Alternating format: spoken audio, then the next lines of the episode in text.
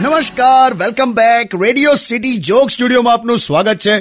કિશોર કાકા આપણી સાથે જ બેઠા છે. કાકા આપણે જે લાસ્ટ લિંકમાં વાત કરી કે પ્લાઝો જે પહેરે છે ને છોકરીઓ પણ આ યાર આવી જુદી જુદી પ્રકારની ફેશન તો છોકરાઓ પણ કરે છે ને? કરે જ છે ને મેં ક્યાં ના પાડી? પેલું આવે છે પેલું પેલું ચેન ચેન ચેન વાળું કયું પેલું જીન્સ આવે છે? પેલા ખિસ્સા કાતરું ધંધો બદલી નાખે એવું કંઈક આવે છે ને? સિક્સ પોકેટ વાળું. હા સિક્સ ક્યાં? છસો સાતસો પોકેટ હોય છે બોલ. છસો પોકેટના જીન્સ હોય કોઈ દિવસ? એટલે તું સમજી ગયો ને મેં હું કહેવા માંગુ છું એમ. હા. પણ એક મિનિટ એક મિનિટ. જો તમને આવા જીન્સ ના જ ગમતા હોય તો પછી મારા ભાઈ મહેશને કેમ અપાયું? એ તો મારે માર્કેટથી ખાંડ ચોખા ઘઉં દાળ આ બધું લાવવાનું હતું. તો મેં ક્યાં પછી એ બધું આ ઉંચકી ઉંચકીને ફરું? એટલે મેં મહેશ ને લઈ ગયેલો એ જીન્સ પહેરાઈને. આવું કરવાનું? એટલે સાહેબ જુદું કર્યું લી હવે. પેલું કેરી બેગ આવે ને એના બદલે કેરી મહેશ જેવું કઈ કન્સેપ્ટ લાવ્યો મેં. ત્યાં ને હવે? પાછું પેલું લો વેસ્ટ જીન્સ હતું બોલ.